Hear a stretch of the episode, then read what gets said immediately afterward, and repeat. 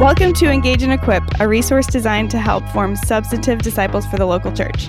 This is a cutting room floor episode where we talk more about the content that had to get cut from the sermon on Sunday morning. My name is Jill Reese, and I'm the content and ministry coordinator for the lead pastor here at High Point Church. And I'm joined by Nick Gibson, who is the lead pastor, Hello. and Luke Zika, our student ministries director. Hi, how's it going? We are going to be talking about Sunday's sermon for March 7th, which is called Sustaining Renewal Through Leadership Integrity. Okay, so Nick, your first point was on how leadership is inherently corrupting. What what are some applic I want to talk about some applications of that and I have some specific questions. So Luke, yeah, if you have other questions, please add to that as well. Sure. Um but you had said that corruption in leadership can be surprising, but we should never be scandalized by it um, and and become cynical or lose our faith from it. Could you talk? Yes, you did. Um, could you talk more about what that looks like for us individually when it seems like when a leadership uh, or when there's moral leadership failure now, it's so Mhm. public, and then also the response is so public, um, especially in our cancel culture. And so, um, what should that look like for us as individuals in responding to a leader that we don't even know who's a very public f- figure? Um, I, yeah, I, I think part of it is just recognizing if you understand that leadership is corrupting and that human beings are prone to corruption, and you and you believe that no one is is um, immune to that, you know, inherently, then you you're going to expect some portion of leaders to fall, um, especially if you're in a society that's very quickly changing, that doesn't have the kind of stability historical societies have. Like, there's things that make it more and more and more likely, and especially Right. this. I think this is the more true. The more people who are looking to somebody, the more pressure that person's under, the more the more weight of expectation people put on them, the more you know, like the, the more people will be hurt by the person's fall. I think in some ways, the more likely it is that person is going to fall because um, of the different Mm. corrupting influences of authority and responsibility. You know, like I said, I didn't say this, for, for those who didn't hear the sermon, I said that authority is corrupting or intoxicating, responsibility is exhausting, exposure to people, all the people and their opinions is intimidating, and complexity of the problems leaders deal with is bewildering. And you add all that together in a thankless environment where people are attacking you for no reason, and you, it just Mhm. it just breaks people down if they don't have the kind of support that they need, and if they're not prepared to to live that out. Mhm. And so I I- think that that produces the likelihood people will fall. And if you realize that, then you'll be surprised maybe or even hurt, but you won't be scandalized. You won't like lose your faith. You won't become more cynical because it happened. There's lots of sins that come out publicly that don't make us more cynical about things, right? But there are things that do tend to make us like if you hear about a lot of divorces that can make people cynical about marriage. Like see a lot of a lot of families just kind of come apart. They're like they get cynical about marriage, and that tends to happen with religious and spiritual leadership. As people go, man, this should be better than this. These people should not be failing, and if they're failing, it must be that their religion is false. But what, what the problem is, they don't understand what the Christian religion teaches about leadership and its corrupting power and sins corrupting power in it and all that. Sorry, Luke. Luke probably has something to say.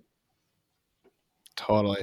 Well, and I was going to say it's getting, it should be less surprising that leaders are falling in the digital age where we've made celebrities out of these religious leaders. And then I thought those four points you made are really good about authority is corrupting, responsibility is exhausting, exposure is intimidating, is bewildering. That all gets amplified as more people are following you. And um, so, yeah, I think these leaders start to feel like they're sort of above the rules and the things, the pressure just gets higher and higher. So it is less surprising. But yeah, I've had a lot of conversations with people because these pastors sort of falling or these Christian celebrities um, having moral failures is a huge reason people don't trust the church um, or don't trust Christianity. And I have the, yeah, I have the same conversation. It's like, look, this is like baked into what we think is that people are sinful and even our leaders are sinful um, and so it doesn't mean what we're saying is not true but it's it's understandable that that has a profound effect effect on people Mhm. but um, yeah it shouldn't be surprised that put the human condition into that environment this this is tends to be what can happen you know? Mhm. Yeah. Yeah, I've noticed um, the response to a lot of things in our culture is just very um, like judgmental in the sense of I'm judging what is right and wrong. Um, and so I think that's something to watch too, even though there's could be something really wrong that comes out and we need to identify it as wrong. But our mm-hmm. we need to remember that we're not the judges of that person. um, mm-hmm. you know, mm-hmm. and God is the one who um, is the judge and not us from our like smartphones. And so yeah. that's been something I've been wrestling with as more and more of this happens publicly. Um, yeah. how to react right. emotionally. And- yeah, and part of what you can do is not put all your eggs in one basket. like mm-hmm. if you have like one preacher you just love and you're obsessed with them. Like for me, it was like John Piper in college. Everyone was like, John Piper's the greatest. And it's like, okay, yeah, John Piper, he's a cool guy. Like he's great, but mm-hmm. you should probably be finding other voices so that if your mm-hmm. one guy falls, you're you're not like feeling abandoned, you know? So um, yeah, um, this is why I think diversifying who you follow, what thinkers you, you interact with, um, what kind of preachers you listen to can be really helpful. Yeah, mm. that's good. Yeah. All right on the first point of um, leadership being inherently corrupting, uh, you encourage us that we are all leaders in some capacity and challenge us to focus our attention on our integrity and zeal in the stewardship of the responsibilities in our own life. Mm-hmm. Um, and this that was such a really point that was a poignant point to me because in a lot of the leadership resources I've been reading right now, or there's a lot of podcasts I've been listening to, um, most of the focus is on like building confidence or networking or how to just get more done or be more efficient and um, market yourself. And so that seems very viscerally the way the world works and how like the game you have to play to be a leader. Mm-hmm. Um, and so, how do you balance like, I mean, some people need to do that for their jobs and f- to advance in the leadership that God might even have for them. And so, how do you balance that with and pursue personal or a- ambition and growing your own leadership influence without sacrificing integrity? Yeah, I, I think that um, yeah, there's a couple ways to skin that cat. The, the, first is to just to recognize culturally, as we have lost a moral consensus on individualistic moral character, we've moved to more communitarian understandings of morality, which has led away from the kinds of personal characteristics that lead to personal integrity. And so, like having empathy is super important, or being collegial and team oriented is really important. But like self control, like isn't necessarily a great thing or a big thing, right? And so, like part of the issue is is that there's certain ethical demands that order you within a like group of people right? And then there's other ethical demands that help you become an, an individual human being. And the ones the ones that help you become a individual human being that allow you to have a kind of integrity of character and formation as a fully orbed human are also the ones that build massive competences as a leader right so for for example if you know if you really know who you are you won't get you won't you won't fall for the temptations to quick fixes as much.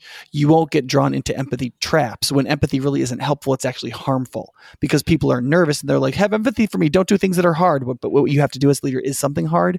Like you won't, you can have empathy for people who need it, but you won't get caught in empathy traps or situations where empathy is treasonous.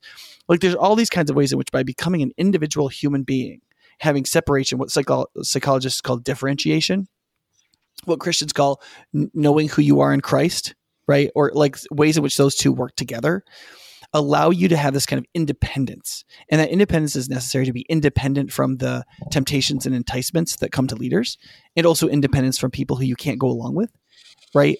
And so it, it's a inter, it's an interdependence with mm-hmm. God and a functional interdependence with other people to a certain extent, but never losing a sense of ordered individuality. And that realm of character growth and integrity growth, that ordered individuality, you absolutely know who you are in every situation, is the critical thing for long term leadership integrity, but also in many cases, long term leadership success. Mm-hmm. And there's no better example of that literarily and functionally historically than the book of Nehemiah. I mean, Nehemiah just over and over and over again mm-hmm. because because and every time he leads, there's like some kind of crisis, and it's like they he could end up getting mm-hmm. killed. Yeah. And every time he's like, I'm not taking the easy route. You guys all want to take the easy route. We're not taking the easy route. We're going to double down and do the harder thing, and we're going to win. And he leads people into that. And because he is selfless and he is just and he has courage and he knows who he is at every moment and nobody can mani- manipulate him. He does the right thing in all these key moments and is successful. At any one of those, if he would have compromised his integrity, he could have been completely destroyed. And so I actually believe that mm-hmm. a fundamentally theologically rich Christian understanding of how to become an individual human being who's really a person is also some of the things that will make you a good leader. There are other competencies as well, but there's no substitute for spiritual differentiation. Mm-hmm. Hmm. Yeah. And you can't hack integrity. that's something that's There's yeah, formed. there Yeah. aren't life hacks for that. Yeah, There's no leadership absolutely hack for that. Yeah. and you can't hire an assistant Yeah. for it. Luke, Right. yeah. Luke, did you want to add anything to that? No, I, don't- I I think that's really good. Like, um, leading with integrity is a lot of times doing the hard thing and um, and and standing up for what you know the Lord is asking you to do, which is a lot of times not popular, and uh, we see all throughout Scripture. I mean, maybe Nehemiah is one of the big ones, but um, leadership means making unpopular decisions, uh, and people might not like that, and uh, that can be really hard. But um, if you're doing what God is asking you to do, then you're gonna um, follow through with that, and not just try to play to what people are gonna like the most. Um, you're gonna do yeah what God is asking you to do. Mm-hmm. Yeah. All right. Is there anything else you guys want to talk about from that first point of leadership is inherently corrupting? I think one of the things Luke brought up that I think is important to recognize is that influence and popularity are forms of power. They're informal forms of power. And so if you go back to the Lord Acton quote about how power corrupts and absolute power corrupts absolutely, there's this point where Mhm. he says um, that even when that people, he says, this is true, meaning power, he says, power tends to corrupt and absolute power corrupts absolutely. This is true even when they exercise influence and not authority and still more when you add on the tendency or the certainty of corruption by authority. So what he says is like even if you're like if you're like an influencer on Instagram or something, like anytime where you have the ability to influence outcomes, right? Influence is power. Mm-hmm. And power in all of its form, whether it's Mhm. authoritative power or whether it's influential power, is still is still power, and power is intoxicating. And so the person who's like a quote pillar of the church and can get up and give an impassioned speech at a congregational meeting, or like somebody who can be a quote subversive leader or a revolutionary leader, they don't have functional authority in any position, but they have the ability to burn your life down because they have influence with other people or in some kind of way that can really hurt others. That functions morally as authority. It is a form of power. And not only do you have to use it responsibly and morally, but it also is it has a corrupting effect. It's intoxicating. And so that's one of the reasons why really mm-hmm. pure reform movements that spring up can very quickly become corrupt, even when they haven't gotten control of the seats of power yet, because they've been granted influence. The influence is a form of power which is intoxicating and therefore corrupting. And so I think it's really important. Like if you're like a young person, you're like, well, I don't have any authority, I don't have power, but you're like part of this like like this like group of people trying to bring about reform that people are listening to. That influence is intoxicating and leads to corruption just as fast as authoritative power of position. Yeah, especially for women. Um, I think because it can be sort of this easy stay-at-home mommy role. There's a like Mhm. influencers on Instagram are leaders of women, basically. Like Right. that Yeah. is, and so it's it's a really fine line between that influencing and authority. Um, I'm not sure what that's like more for men, but I've noticed that a lot with women and who we're following and listening to as authoritative voices. I think tra- in traditional gender roles and stereotypes, women do function through influential power more than authoritative power of position. Yeah, and this that is makes sense. this is no more true than in churches, Mhm. where women are sometimes formally excluded from certain roles of authority, and yet they wield enormous amounts of authority through their own influential networks and so on. I mean, women have always. I mean, men are. It's like the old uh, my big fat Greek wedding. You know, men are the head and, and women are the neck, and we turn the head wherever we want. like that, what that's a reference is the head is the seat of authority, and the neck is the seat of influence, and influence will eat authority for Mhm. breakfast. Right. And so uh, you have to remember that whenever you're leading or whenever you're dealing with people, that that's the case. All right, let's move to the second point of your sermon, which was sustained renewal requires integrity in leadership. And at least in the first service, you didn't get to this point at all. So, um, a little bit, could you unpack it a little bit for us? Yeah. So, so the transition of that point is basically, um, in the first point, I said basically leadership, leadership and power and those sorts of things are highly corrupting. But you, but the second point is God's people still need leaders with Mhm. integrity. Like you can't just be like, well, listen, if leadership's corrupting, we just should have a totally flat society. No hierarchies, no structure, because anytime somebody has a position of power, they're going to abuse it because power is corrupting, right? That doesn't work because human beings need leadership. I mean, most people cannot lead their own lives all that well, certainly not in every area of their life. Most people utilize leadership at, in some different areas of their life. So for some people, I'm their spiritual leader, but I don't lead I don't have them lead everything. They listen to somebody else for politics. They listen to somebody else for good eating habits. They listen to somebody else. But in most cases, they're listening to someone or obeying some set of rules that are given to them by some form of leadership. Right. And leadership tends to be highly organizing for human beings. And the alternative, which is anarchy, tends to be even worse. In fact, all through the history of the world, human beings always choose order over chaos they whenever like a government falls apart or a tribal group falls apart you have anarchy and then some strong man steps up and says i will protect you and no matter how tyrannical that person is people say yes we choose you you beat back our enemies and keep us safe we mm-hmm. need order we need like mm-hmm. structure right and so the question is how can we get to the most benevolent kind of structure with the most integrity in leaders and christian faith argues like that will happen best when the perfect ruler god is in control utterly in final redemption. But we're supposed to be approximating that as best we can in the voluntary, influential hierarchy of the local church and how it functions in leading and guiding and shepherding. And so the metaphor God uses for leadership is shepherding, which is a kind, mm-hmm. like caring uh, mechanism of leadership that is that is trying to nurture a, gr- a, a, group of, of creatures that need leadership in the in the most loving, careful, providing, and provisional kind of way. Does that make sense? But even mm-hmm. Jesus, even Jesus' most passive and, and and softest metaphors for these kind of interactions are still leadership focused. God's people need leaders, and when when God gets incredibly upset at the shepherds of His people in Ezekiel thirty seven, for example, He doesn't say, "I'm going to wipe out all the shepherds and there will be no shepherds." He says, "I will be my people's shepherd," and then he argues that He will provide a shepherd when He brings His Messiah. Right. Mm-hmm. Yeah, totally.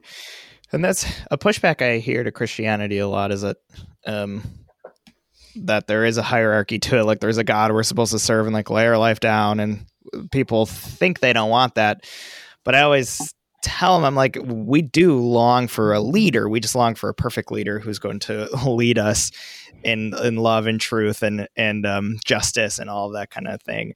And so, like deep down, yeah, we're we're always striving toward order. Um, and biblically, when it comes to leaders, there's a lot that the Bible says leaders need to be. Like the descriptions, like what an elder should be, is really intense because um, we should be striving to have leaders who have integrity, who are doing the things that they're telling the church to be doing, and that's that's really really yeah. important. And so, um, yeah, the, the yeah. Bible does have a lot to say about this is how leaders should be behaving. And leaders are even kind of going to be maybe judged more harshly in some ways um, because they're just expected to yeah. lead out of their own personal godliness.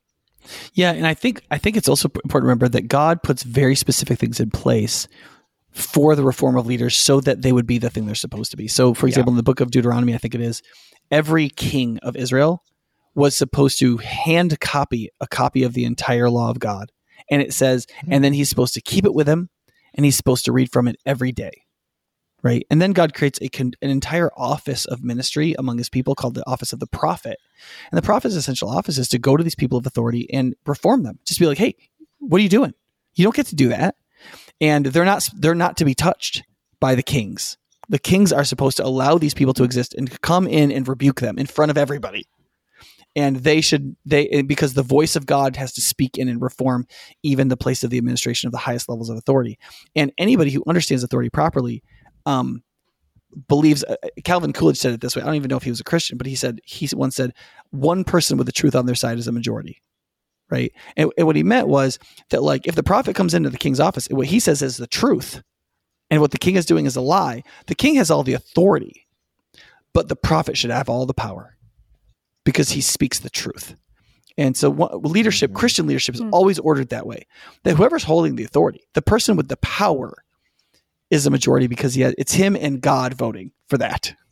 Right. And so I've found that to be really important um, in Christian leadership to have that. You, yeah, you have to good. constantly be reminding mm-hmm. yourself that. And you have to be reading from the book of God every day. Other- So you never think you're above Mhm. what he's told his people to do. Yeah, and if you're listening and wondering how do I know if someone's a good leader to follow because we do need to follow leaders. I think it goes back to that shepherding example um, that's given in the in the Bible. Um, that picture of the point is to nurture. The point of the leader, the shepherd, is to nurture and strengthen the flock, and not to build a platform for themselves. Um, and so I think I think there's ways to identify that that are very distinct from um, worldly leadership that we see in other ways. Mm-hmm. Yeah. Yeah. Yeah, and in the book of Deuteronomy, that section I talked about specifically talks about the leader indulging himself, Mhm. like building a big army, taking many wives, and amassing silver and gold for himself. Those indulgent actions of leaders are also like big warning signs that you might not be following the right person. Right. Yeah. Mhm. Yeah. Yeah. Um, so you talked so- about some applications in your outline for this. So one is supporting good leaders, and then also not being complicit in corruption. Could you talk a little bit about what those look like? This is in point two. Yes. Um, yeah, so supporting good leaders just focuses on. I, I think what I put in the presentation was um, supporting reasonably good leaders, right? that like Yeah. it's very easy to get That's nitpicky helpful.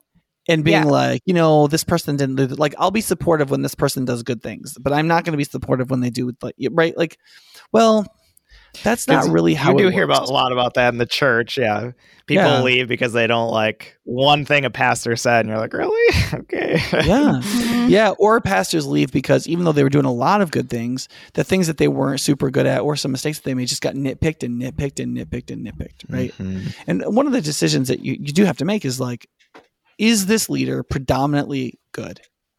Or are they predominantly not good? Right. I mean, and that's the one of the decisions you have to make. And if they're predominantly good, like if you if you like there's everybody's gonna have problems and issues and a certain level of corruption. The question is, what's the dose and what's the immune system? Like like how corrupt and are they working against corruption? Not is there anything wrong with this person? Because you are going to find faults in your leaders, especially the closer you get to them, right? So we should be supportive of those leaders. I- Where I mm-hmm. say don't be because complicit in corruption is when you see stuff that is really corruption, right? You can't keep your mouth shut and just pretend it's fine.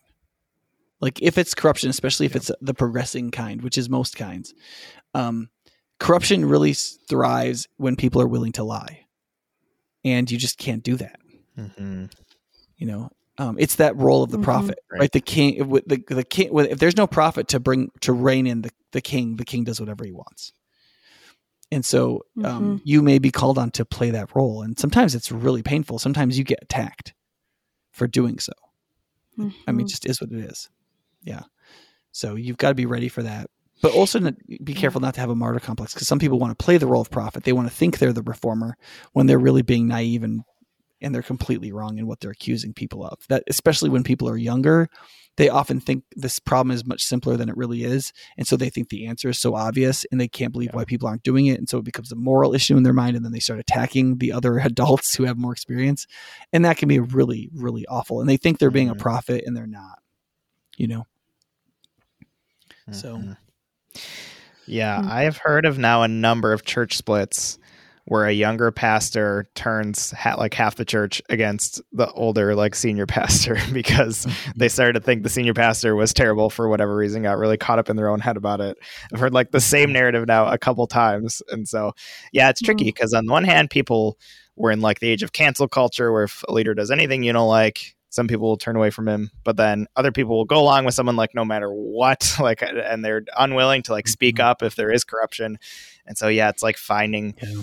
That I don't know. I don't want to say finding the balance, I guess, but like figuring out how to um, go with people, have grace on people, be charitable toward your leaders, but then also expect them to be walking what they're talk, like what they're preaching, they're actually doing, um, and holding them to that standard is also good. Um, but yeah, this that's that's complicated how all that works together. Yeah, I, I call this in the sermon conditional devotion, which is the idea Mhm. where, where you're saying to a leader, I'm with you with all my heart and I'll follow you anywhere. But if you try to lead me in corruption, um, you're going to make me your enemy. Like, I- like if, if Mhm. you j- just don't try to lead me someplace I can't go because I will not destroy my integrity for you. I'm following you Yeah. in large part because of your integrity. And leaders need to understand. I mean, wh- what every leader should desire is that everybody who's following them is doing it because of their integrity first and then their skill. Yeah. Mhm. So that they know if they ever right. break their integrity in trying to lead these people, these people are going to scatter because they're there for the integrity. I, I've mm-hmm. tried to do this over the last 10 years where like every time I take a big leadership step, I always try to do it with as like a movement of integrity. Like I, I want to do the right thing.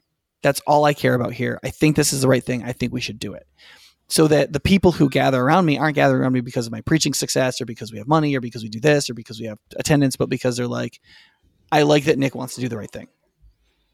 That's why I'm here. Mhm. And so that's what I've tried to maximize in the church. So when I, it's time to do good things, people aren't ripping my face off for doing good things. They're like, yeah, of course we want you to do the right thing. That's why we're here. You know? Mhm. Right.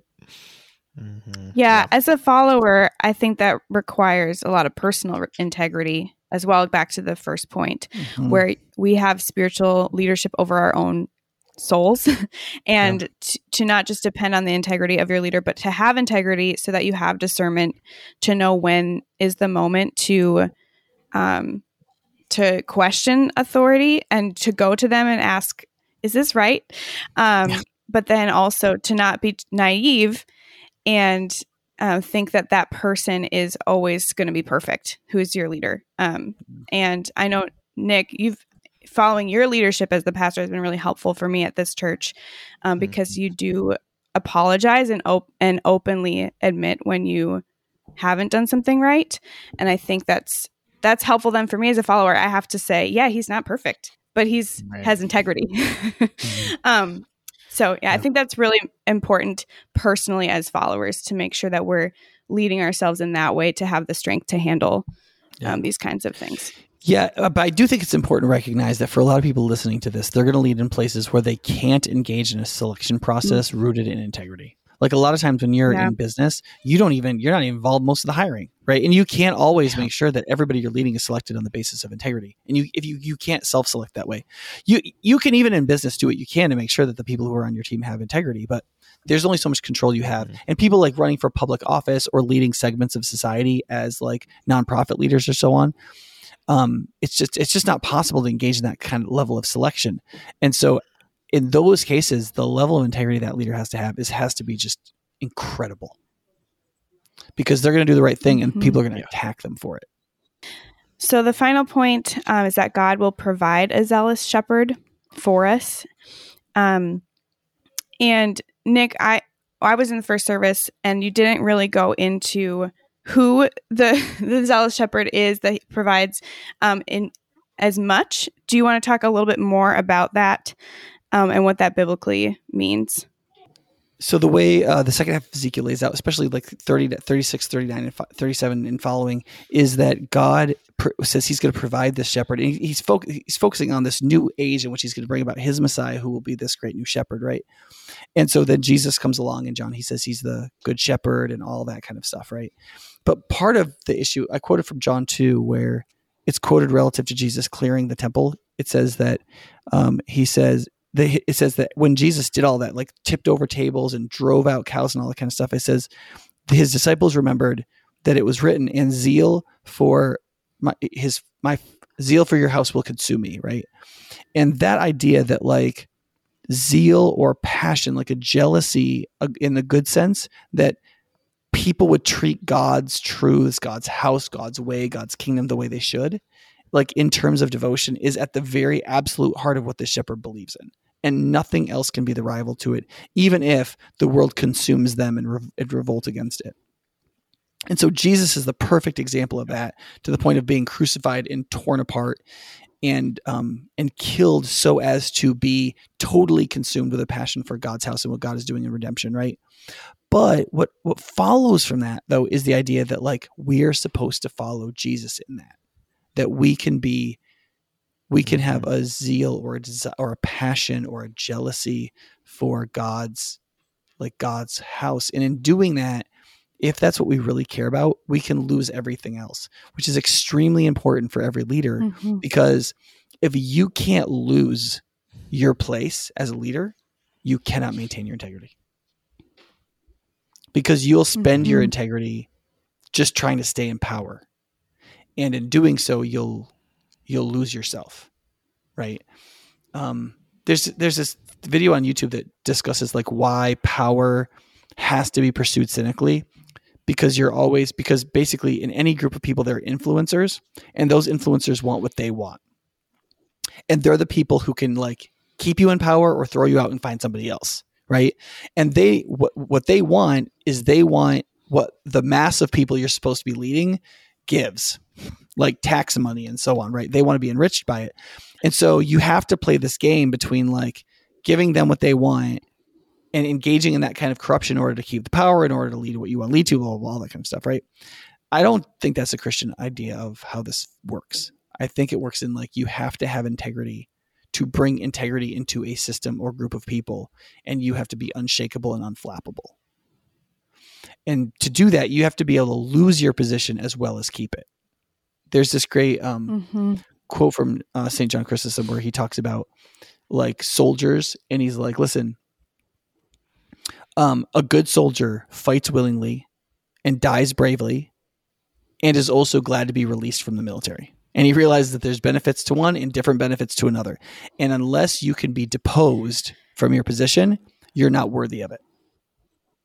Right. In fact, in, what Chrysostom argues all through on the priesthood is he's like, I don't want to be a bishop. Like he's giving all these arguments about why he does not want to be a bishop because he's not up for it. Um, but what he's what he's saying partly is is like you can't be a good Christian leader unless you almost don't want to be one. Because when it comes right down to it, you have to be ready to quit Yeah. and say, "Look, I'm not doing that. I will not compromise." And if like if you're going to get rid of me if I don't do this, then get rid of me, right? And I think that's really important for pastors. I think Mhm. it's why I think it's why you have to be careful with your money. Yeah. It's why Alexi and I save the money that we do because at any time at High Point, I have to be ready to be like, I I'm sorry, I can't do that. And if that's what I have to do to stay here, I won't stay. Mhm. You know. So, But I think that that's incredible. It's incredibly important Yeah. dynamic. when you were talking nick i was i've been thinking a lot about um as again i'm the female in this podcast so i will provide an example for the women um, but i've been thinking a lot about that because i'm getting ready to have another child and i've out of your sermon nick i was thinking about how um, capacity for leadership changes and looks different and fruit looks different in a lot of in various seasons especially i think for women because um, if you're a mom like you're going to have a kid and then you're going to not and you're going to your capacity is going to grow to be more outwardly focused and then it's going to get internal again.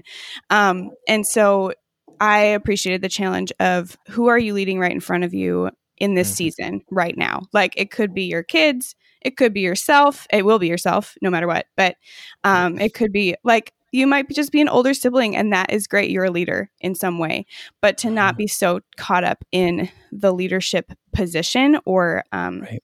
office in any particular Right. season because you have to be able to leave it and be a leader somewhere else in a different capacity Mhm. um, so that was a really poignant point for me Yeah, and even with like an older sibling and, and informal things, like we said before, influence is a form of power, just the same as authority. And so an older sibling might not have any authority as a parent, Mhm. but they have a lot Mhm. of influence in Mhm. how they behave and how they affect younger siblings and their friends and so on. Right.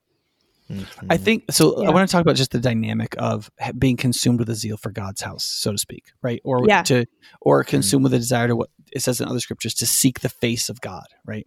Where God as a person and knowing who He really is and knowing who you really are in Him is the absolute center of your desire.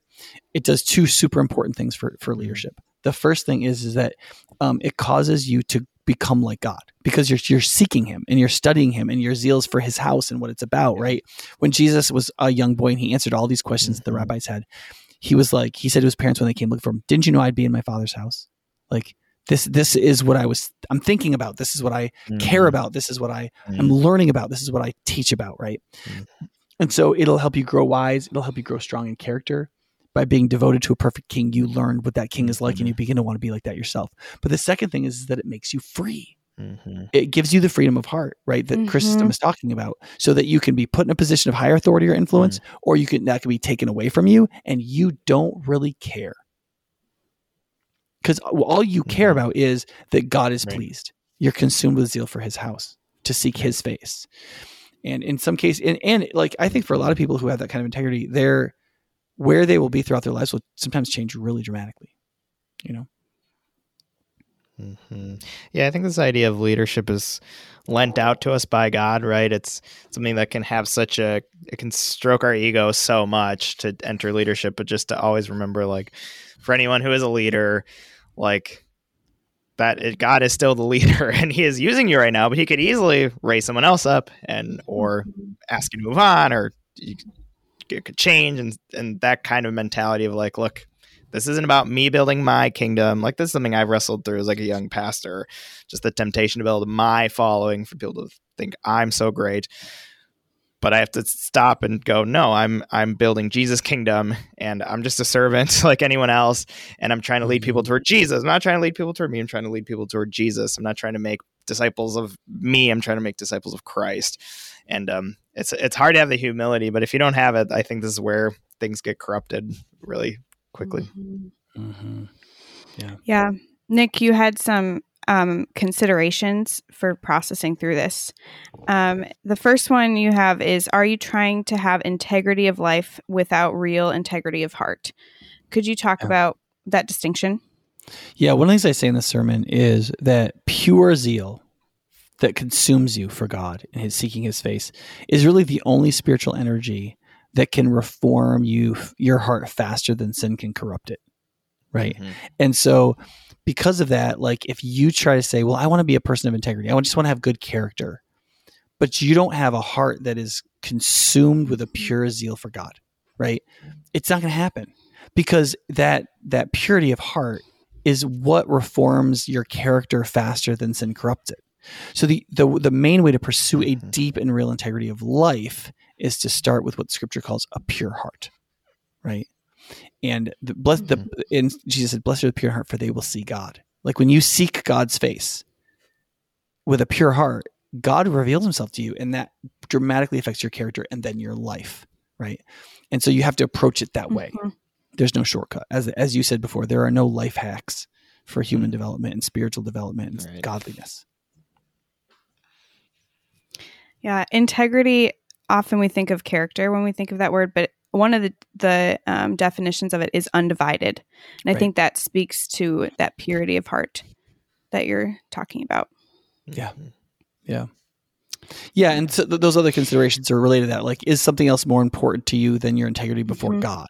Right? If if anything is more mm-hmm. important than your integrity before God, that thing is your God. Right? Um, so the, the third consideration was if you fear anything strong enough to shut you up in the face of corruption, how is that thing not an idol? Right? Because speaking against corruption and saying this is wrong, right, is pleasing to God. And if you're too afraid of what will happen to you if you do that, then whatever you think is going to happen to you, whatever you're afraid you're going to lose, whatever affirmation you're not going to get, whatever disapproval is going to be heaped upon you, that is your God.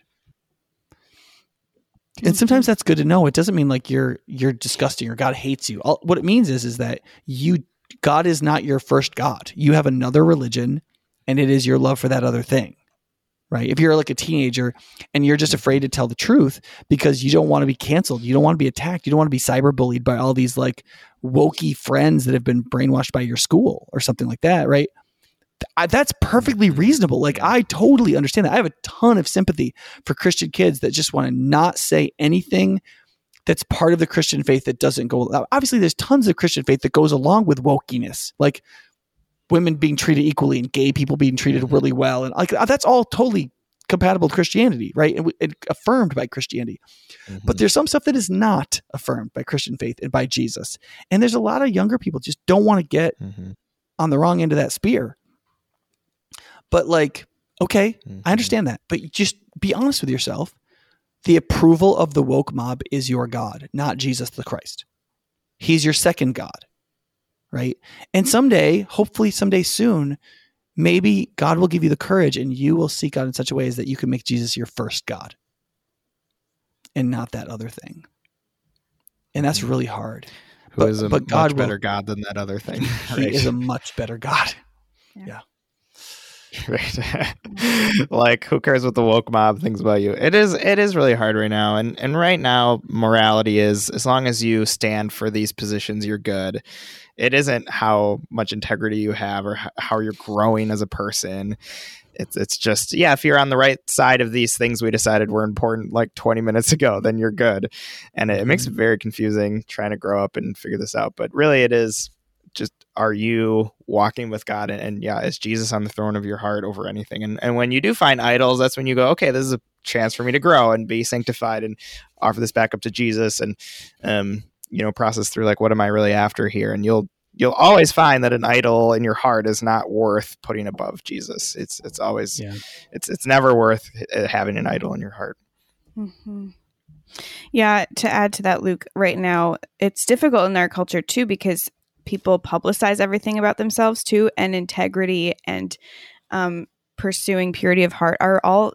I mean, they're internal and hidden things that people right. won't see and c- probably yeah. can't approve in you unless they're in your life and you have a relationship with them and they see you right. growing. Um, yeah. And so and that's be really misunderstood, mm-hmm. and it mm-hmm. feels like you're being antisocial to people.